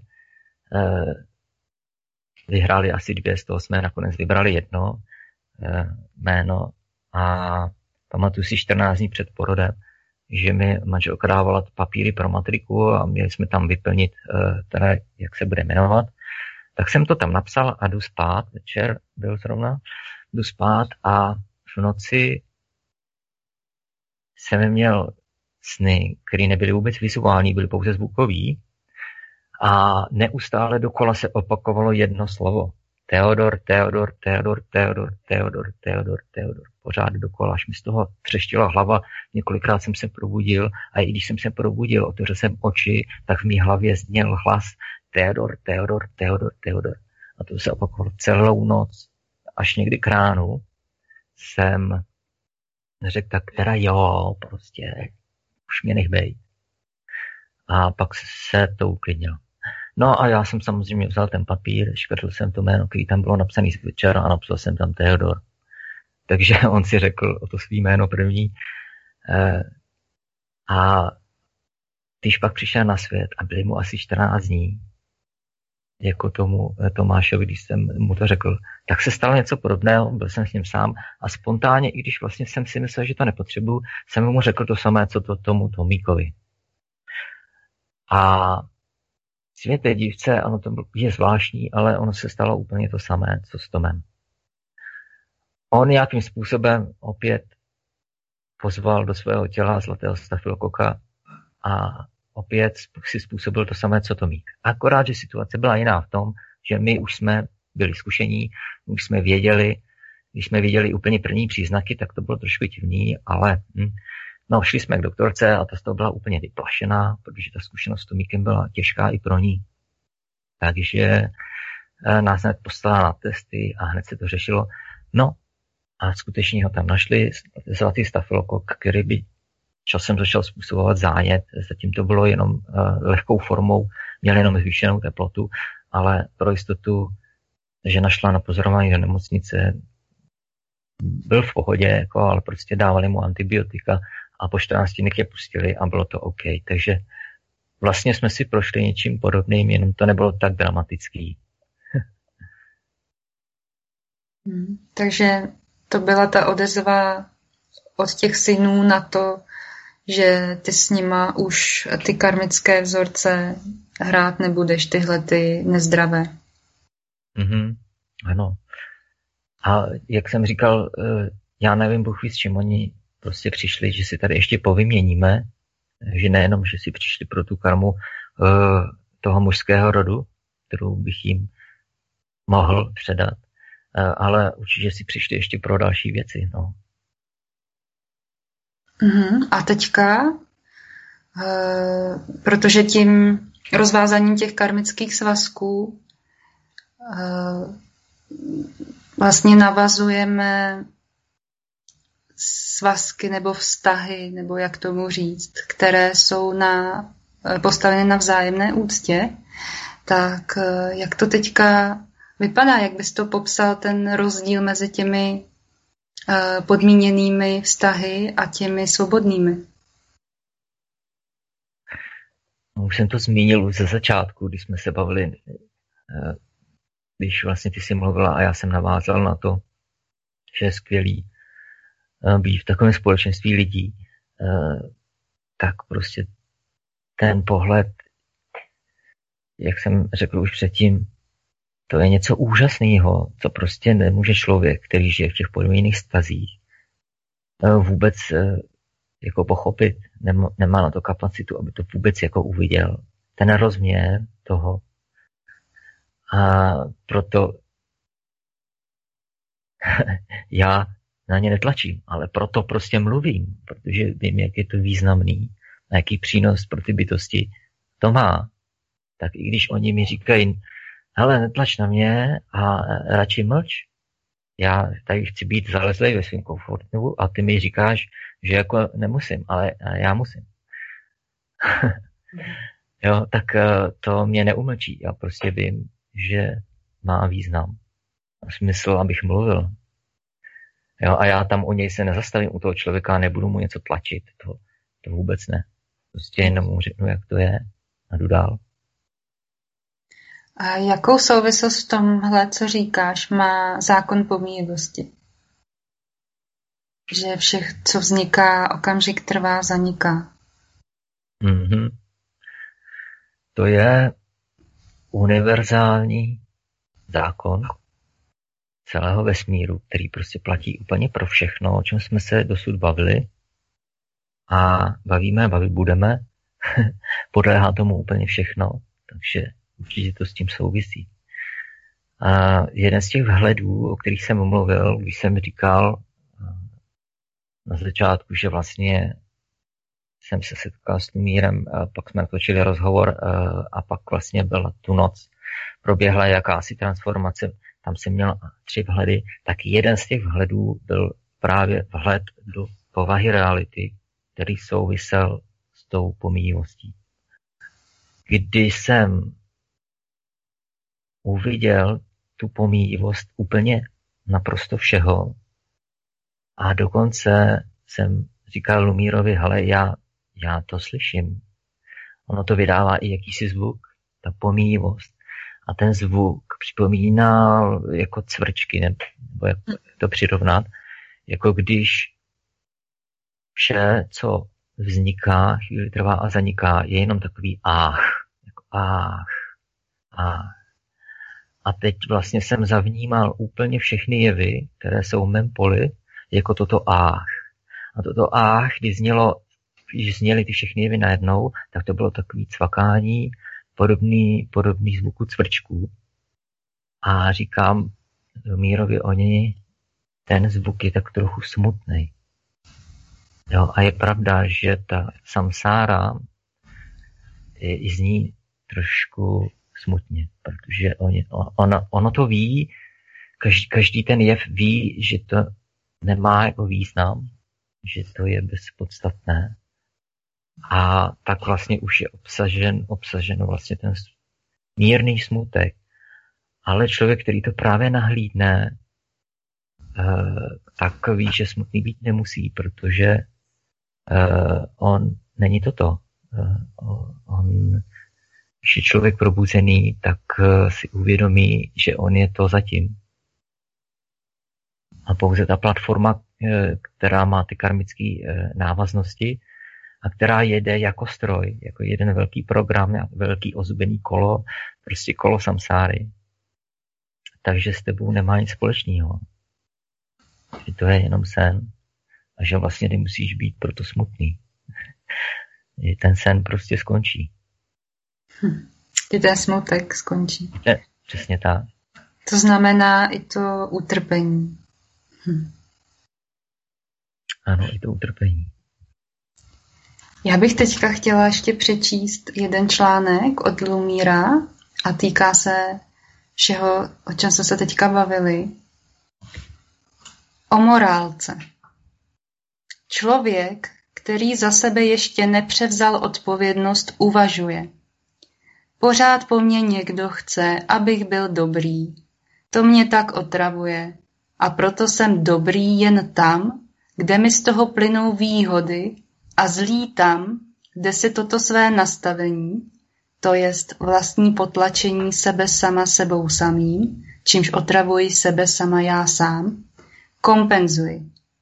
Což je chladný obchodní přístup prostý sebelásky k sobě, kdy přesně v tom výseku své vlastní subjektivity, ve které realizuje zradu, podvod a neupřímnost na sebe, to samé na své bližní, Říká, na to nikdo nepřijde, to nikdo neprohlédne, kdy takto ve skutečnosti vysílá veškerenstvu signál ve znění.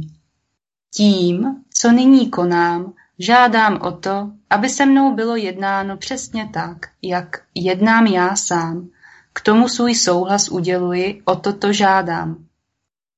Čímž takto pošetile uvrhuje sebe sama do psychologického vězení, ve kterém se děsí svých vlastních stínů a předpojatostí, které takto sám vytvořil a vyslal proti sobě. To je zvrácená sebetrýzeň. To je utrpení.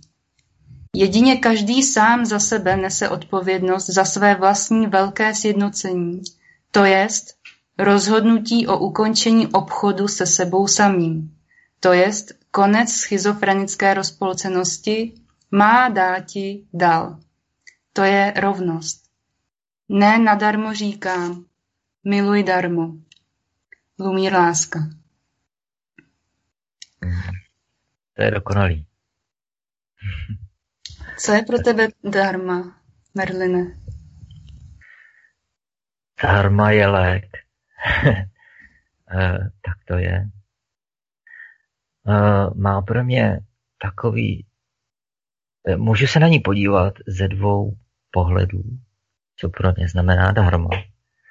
Ten první pohled je dharma je lék. Skutečně lék na to utrpení. Uh, dharma je vlastně poznání, uh, které, dík kterému uh, vím, že trpět nemusím. A ten druhý pohled je, že vlastně dharma je nejlepší v úvozovkách zbraní, která je zbraní nenásilí. Zbraní proti démonům teď za démona eh, nemyslím takový ty čerti, kteří se malují na zeď, ale vlastně démon je cokoliv, jakýkoliv jev. Nemusí to být jenom jev jako člověk, ale jakýkoliv jev, který je zneužit, eh, můžeme říct márou, nebo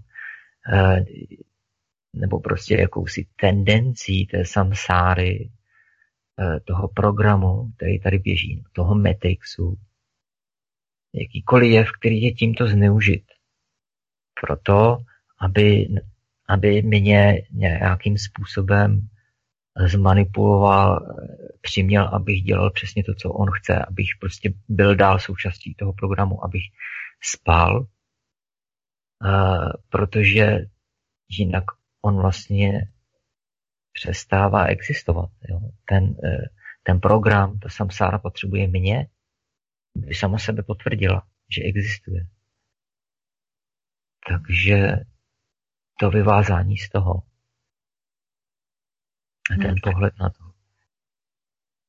Už vlastně jenom to přání, že uh, tě někdo potřebuje, znamená, že ta bytost sama se neuznala tak, taková, jaká je, takže když ti dává pozornost a ty vadíš,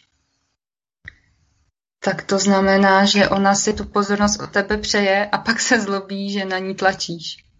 To mě teďka jenom to, uh, ano, ano. jsme se o tom bavili. A to je taky jenom démon. Jo? A ta bytost prostě tu chvíli v mém subjektivním světě je, je démonem. A dharma je e, tou zbraní, kterou já můžu použít proti tomu démonu. Jo, takže e, je zbraní nenásilí a přesto ten člověk může mít pocit, že když mu tu darmu předávám, takže mu něco tlačím a že jsem zlej třeba. Nebo tak. Ale to proto, že ten démon se zlobí prostě. ten démon, který mu on podléhá, který ho drží svázaného, svázaného vlastně s, tím, s tou karmou toho, co se tady děje, tak ten se zlobí. A ten mě bude osočovat potom z toho, že jsem povýšený manipulátor, že na ně tlačím a, a že se mýlím a tak dále. Hmm. Proto já doporučuji všem, aby očistili karmické svazky, aby se z tohoto vyvázali a věděli, eh, jak vlastně sami sebe tady realizovat. Protože i když tento sen pomine, tak eh, jak jsme se už bavili, každý přesně ví, co dělá a s jakým záměrem. Mhm. Proto vás i vyzývám, abyste se ptali na záměry a motivace sami sebe a tak všech ostatních. A podle toho si vybírali uh, bytosti kolem sebe. Protože pokud vy si zvolíte někoho, kdo vás chce zneužít sobecky pro svůj sen, tak uh, vy se stanete jeho otrokem. A tím vy nevidíte jasně. Takže Velmi rozvažujte, komu svoji drahocenou pozornost dáte. Mm-hmm. Tak. Ano. Já bych eh, k tomu řekl ještě, protože jsme tady zmínili i, nebo ty jsi zmínila předtím tu, to tvoření, tak eh, bych se ještě vrátil k tomu, co jsem tady jednou zmínil, že prostě eh, pokud převezme ta bytost zodpovědnost a prošlápne to, tak se stane tím tvůrcem až teprve potom. Do té doby to je nějaká hra, může to tak vypadat, ale není tvůrcem, je obětí toho systému, toho programu, toho Matrixu, té samsáry. Ano, děkuju a můžeš trošku říct něco o tom, co tedy tvoříš. Já vím, že o tom mluvíš, ale trochu to ještě nastínit pro posluchače, pro všechny. Mm-hmm. Myslíš, co já aktuálně tvořím? Teď? Mm-hmm. Tak eh, já jsem teď součástí těla sanghy, takže nemůžu říct, že tvořím sám. Eh, já jsem si to nějakou dobu myslel, že to tady musím jako zvládnout sám.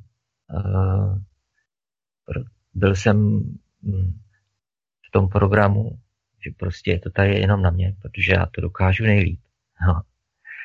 Takže jsem velmi dlouhou dobu byl solista. A akorát jsem si chodil k, řekněme, moudřejším, když jsem potom už viděl třeba, že Lumír je, má poznání, které já nemám, tak jsem si k němu nebo k jiným chodil pro jenom pro nějaký útržky toho poznání, abych, abych jako mohl být ještě jako lepší v tom. Ale potom, co jsem tohle prohlídl, a že vlastně nemusím být to sám a že dává smysl propojovat se s lidmi probuzenými, propojovat se s lidmi, se kterými můžu jednat ve vzájemné ústě. A důstojně něco tvořit, tak úplně logicky a automaticky prostě se to začalo dít, a když jsem se tomu otevřel. Takže dnes už můžu říct, že jsem plnohodnotným členem Sanky srdce darmy. A, a byly doby, kdy jsem to třeba se za to styděl. Protože někteří prostě mají problém třeba s jednou bytostí ze Sangy a už všichni blázni. Takže ano, jsem plnohodnotným členem srdce darmy a my tvoříme uh, už jako jedno tělo, vlastně celá sanga. Takže já jsem nějakou částí tohoto tvoření a věnujeme se mnoha činnostem, ale vlastně se to dá schrnout jako šíření dharmy, jak jinak to říct. Eh, když jsme se rozhodli, že jediné, co teď v té, této době, v tomto čase na tomto místě dává smysl eh, dělat, je šířit to poznání, Eh, o tom, že to nemusí být vůbec tak, jak to je. O tom, že by měl každý převzít odpovědnost sám za svůj život a aby žil ten život důstojně. A že na tom můžeme klidně třeba všichni spolupracovat, že nemusíme soutěžit, že nemusíme šplhat jeden po zádech druhýho, aby jsme si něco utrhli z toho života, aby jsme stoupali po nějakým žebříčku někam. A teď nemyslím jenom ekonomickým a hmotným, protože v duchovním světě je to taky žebříček, po kterým eh, ty bytosti povýšeně stoupají. A že nic z toho dělat nemusíme, že už vlastně máme všechno. V chvíli, kdy se přijmeme plně a přijmeme zodpovědnost za to, že jsme probuzení. Protože no teď může vypadat, že já tady machruju a říkám, že jsem probuzený a Lucka tady machruje a říká, že je probuzená. Ale přijmout zodpovědnost za to, že jsem probuzený, znamená, že se za to nestydím. A že to prostě normálně nahlas můžu říct. Hej lidi, já jsem probuzený. A můžete si o tom myslet, co chcete. A já nechci tady chodit s těma ezo bludama o zrcadlení, že si někdo něco ve, mně zrcadlí, mm, protože si myslí, že lžu, nebo že si něco hraju, nebo že jsem pišný. Může to tak být a nemusí. A já říkám, tak eh, pojď a proskoumej to. Já ti dávám příležitost, můžeme si tady sednout a proskoumej, jestli teda jsem probuzený nebo nejsem probuzený a zároveň proskoumej, co to znamená pro tebe. Jako já ti přeju štěstí, tak přijď a říkám ti, že ta možnost tady je pro každýho. A i ty jsi probuzený, ale prostě jenom si tady nalháváš, že, že jako nechci, ne, nejsi, chceš si ještě hrát, i když v té hře trpíš. A já, já říkám, že nemusíš. Normálně můžeš taky říct, že jsi probuzený, když se za to nebudeš stydět a když tomu budeš skutečně věřit, když je to pravda, no tak proč bys to neřekl? Hm.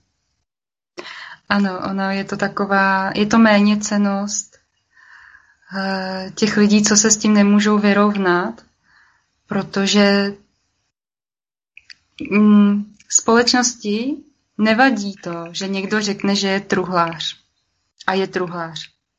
Ale když si bytost dovolí říct, jsem probuzený, vidím věci tak, jak jsou a říkám to i proto, že ty můžeš taky, můžeš si to taky uznat a uh, tak to je ta možnost.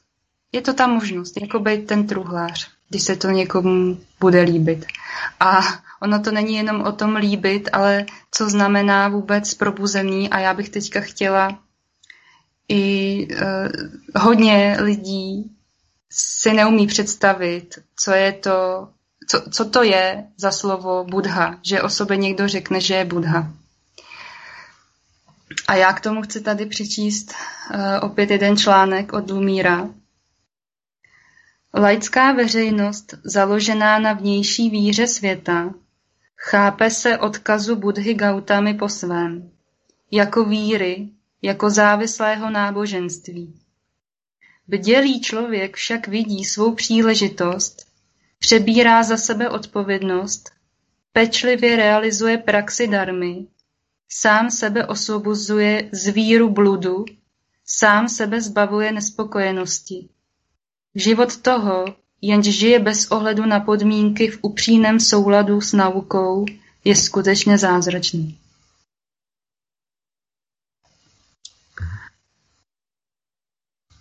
Tak. No, co na to říct? No? Co na to říct zase? Ano, je to tak.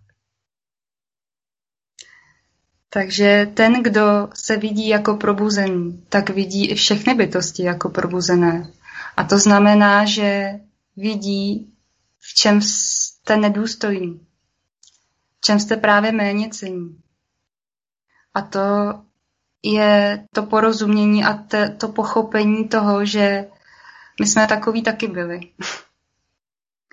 A proto tomu rozumíme. A e, pokud má někdo soucit a porozumění s námi, tak nám to může dát najevo také. Ale většinou vlastně e, ti lidé, kteří tu ochotu vidět, jak ty věci jsou a skutečně zkoumat dle vlastní zkušenosti, jak Merlin popsal, tak uh, oni se začnou zlobit, což je přirozený, ale zároveň uh, to už není problém toho probuzeného. To už není jeho věc. Vy, když se podíváte do sebe, tak vy víte, co, co, vám, co vám vadí. Takže pokud vám vadí nějaký projev kohokoliv a nemáte s ním pochopení, to znamená, nerozumíte té situaci, proč ten člověk dělá to, co dělá, proč ta bytost dělá to, co dělá, tak to znamená, že v tom nemáte jasno, že nevidíte tu věc takovou, jaká je. A ve vašem zájmu se právě o tohleto místečko začněte zajímat, protože tam je to semínko toho, proč si ubližujete. Ano, ano.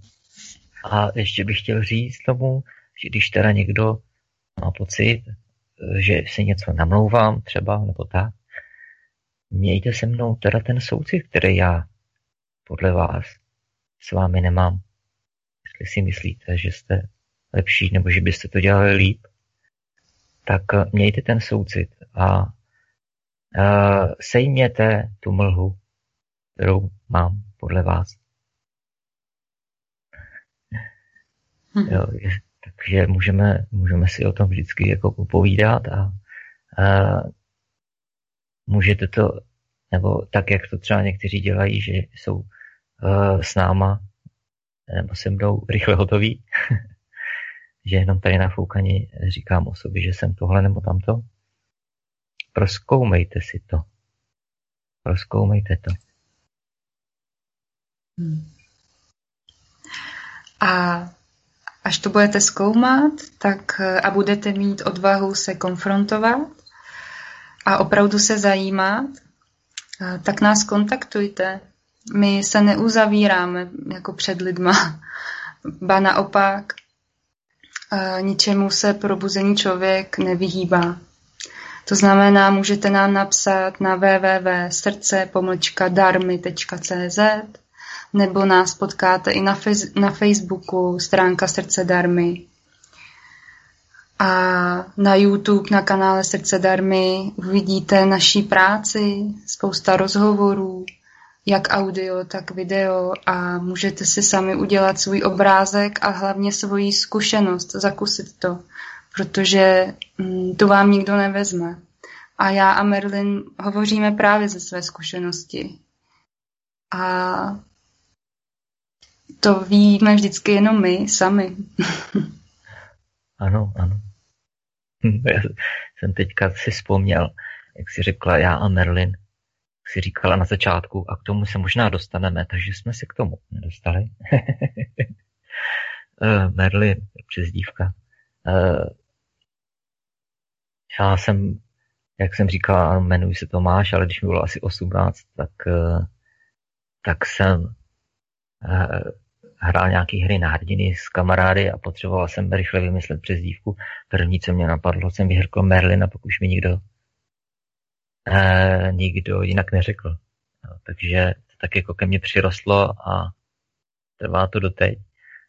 A jsem si tu přezdívku tak jako přisvojil, ale mělo to trošku potom eh, dohru karmickou, kdy já, když jsem říkal, že jsem byl v tom proudu, tak eh, já jsem byl v proudu jako Merlin. A eh, budoval jsem si tam jakýsi příběh okolo toho Merlina, který dosahuje něčeho. Někam spěje, něčeho dosahuje, něco si buduje, eh, nějakou duchovní identitu a tu identitu jsem si pojmenoval Merlin. Takže jeden z těch dalších transformačních řekněme, kroků, který jsem eh, prodělal, bylo, že jsem někdy před rokem eh, pustil i toho Merlina. Rozvázal jsem karmický svazek eh, s Merlinem, udělal jsem takový rituál, kdy jsem si ustřehl můj dlouhý vous, který jsem měl v copu, a hodil jsem ho do ohně a symbolicky jsem tím jako uh, spálil toho Merlina, ale záhy jsem si pak uvědomil, že když jsem odložil Merlina, tak on nikam nezmizel, že jako je tady pořád, ale už na něm vůbec nezávislým. Uh, už uh, si na něm nic nebuduju a normálně můžu být Merlin, anebo nemusím, a že to je jako jedno. Takže proto, i když jsem symbolicky toho Merlina zahodil, tak se nezlobím na nikoho, ani na Lucinku, když mi říká Merline, eh, protože už to tak je, no tak jsem Merlin. No a, ale neznamená to pro mě už vlastně nic. Ano, já to mám k tobě jako takovou rozlišovací věc, protože v Sanze jsou tři Tomášové a Eh, a Merlin, když se řekne, tak hnedka víme, o kom je řeč. A zároveň jsem samozřejmě na to zvyklá, takže i tady, kde víc těch Tomášů není, tak, tak říkám Merline. A já bych ještě chtěla říct, že to, o čem se tady bavíme, o darmě, je schrnuto v jedné knížce, eh, která se jmenuje Maitra Buddha Sutra a neb Prázdnota, matka dědiců nesmrtelnosti. Napsal jí právě Lumír Láska a já vám moc přeju, abyste se do ní začetli. Můžete ji objednat na homeharmony.cz a nebo si žádat uh, v Sanze srdce darmy. A je to kniha, pro mě teda osobně úžasná v tom, že hm, každá věta je na rozjímání do konce života. Já ji čtu velmi pomalu a velmi bedlivě a každá, každá věta je opravdu citátem a eh, Lumír tvrdí, že kdo si tuto knihu přečte, tak eh, bez jakékoliv duchovní praxe, ať se o duchovnost zajímá nebo nezajímá, je to úplně jedno, eh, může sám se probudit a sám tím budou být. Merline, máš tomu nějakou ještě k tomuhle vsuvku, nebo chceš tomu něco říct? Um, ano, my jsme o tom vlastně dneska mluvili, tak to je taková tečka zatím, přesně tak to je. Je to pro každého na dosah ruky. A kdo má nějaký jako problém, ale nechce to proskoumat, tak to je potom už na jeho vlastní zodpovědnosti, že on tomuhle řekl ne, přitom dostal tu možnost. Takže jo, mě taky ta kniha velmi jako uh, oslovila. Hlavně v tom smyslu, že, uh, jsem si tam srovnal některé věci, které jsou tam pojmenované velmi jasně a plně logicky. Takže je ten přínos. Já jsem to četl asi třikrát. Uh, doporučuju určitě každému. Hmm. No tak jo. Tak už se asi rozloučíme, ne? Za chvíli asi už budeme předávat studio, takže za mě stejně tak jako na začátku, tak i teď má úcta všem, těm, kteří poslouchají živě, těm, kteří poslouchají se záznamu. Um, jak, jak teď zmínila Lucinka, my jsme tady zmínili mnoho témat, ale uh, dají se ještě větvy na, na spoustu dalších podtémat, ale všechno je shodnuto v té knize velmi srozumitelně. Uh, takže pokud uh, někdo má skutečně zájem, doporučuji, aby si to uh, přečetl. To je vlastně dharma, dharma jalek, takže já přeju všem, aby se vylečili vlastně z toho utrpení, pokud přijmou, že vůbec nějaké utrpení existuje. Hmm. Tak, Merline, já ti moc děkuji za rozhovor. Děkuji i Pepovi za to, že tady mm, je pro nás a celé uh, zázemí studia Třinec nám takhle kryje záda. a já vám všem přeju, ať se skutečně zajímáte o sebe, protože nikdo jiný to za vás neudělá a je to to jediný, co máte. Mějte se krásně. Ahoj.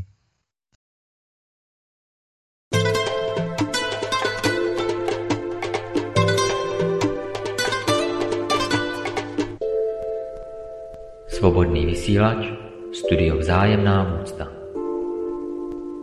Pojďme se podporovat v našem vývoji na místo kritizování, propojovat na místo rozdělování, spolupracovat na místo soutěžení.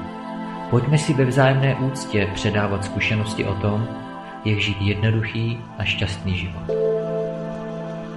Studio Vzájemná úcta.